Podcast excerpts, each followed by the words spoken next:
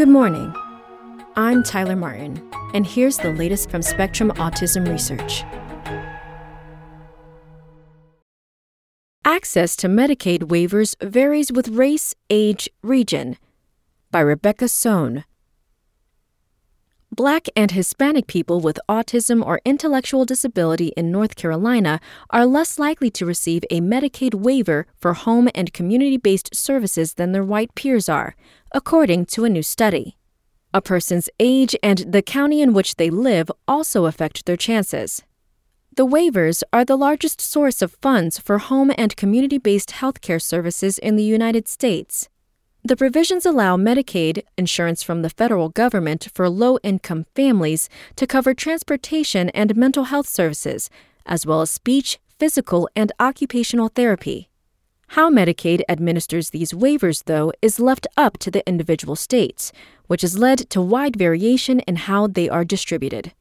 Waiver programs have limited spots and often a wait list. In North Carolina, people stay on that wait list for 7 to 10 years, according to lead investigator Michelle Franklin, a postdoctoral research associate at the Margolis Center for Health Policy at Duke University in Durham, North Carolina. The national average is about two years, and most programs operate on a first come, first served basis. The problem with that is if everybody's not hearing about it equally, Franklin says, or if everybody doesn't have the same support, that people aren't going to get on the waiting list. Franklin and her colleagues' analysis, published in the Journal of Developmental and Behavioral Pediatrics in April, drew on data from 53,531 people, about 22,000 diagnosed with autism alone, and the remainder diagnosed with intellectual disability alone or both autism and intellectual disability who were enrolled in Medicaid. Just 22% had a Medicaid waiver. Nearly everyone with a waiver received at least one mental health service, according to the study. By contrast, only 80% of those without a waiver received at least one mental health service.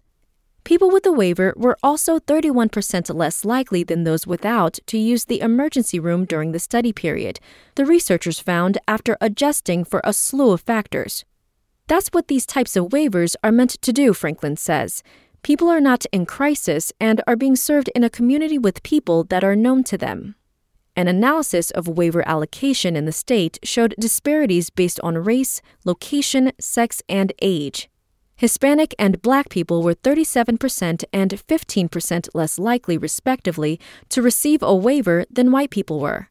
Those living in rural areas, as well as women and children, were also less likely to receive a waiver than adult men in urban areas. The average age of people with intellectual disability, autism, or both conditions with a waiver was 32.8 years. For those without a waiver, it was 25.6 years. The results demonstrate the need for policy reforms to address these inequities, Franklin says. The study has several limitations. Because the data came solely from North Carolina, the results may not be generalizable to other states, also, the study only included participants with a single diagnostic code for autism and intellectual disability in the claims data. Many studies require two or more such codes, so it's possible that some people were misclassified. And there are other limitations to using Medicaid claims data, says Teal Benevides, Associate Professor of Occupational Therapy at Augusta University in Georgia.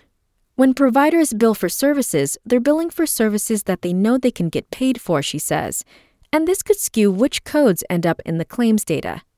Future research should delve into the causes of Medicaid waiver disparities, such as systemic racism, Benevides says. Providing people with access to legal advocates, too, could help them navigate how to enroll for public benefits such as Medicaid waivers, she says.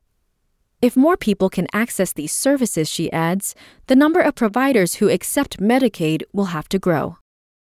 That's all for today. Check back on Wednesday for more content from Spectrum Autism Research or go to spectrumnews.org.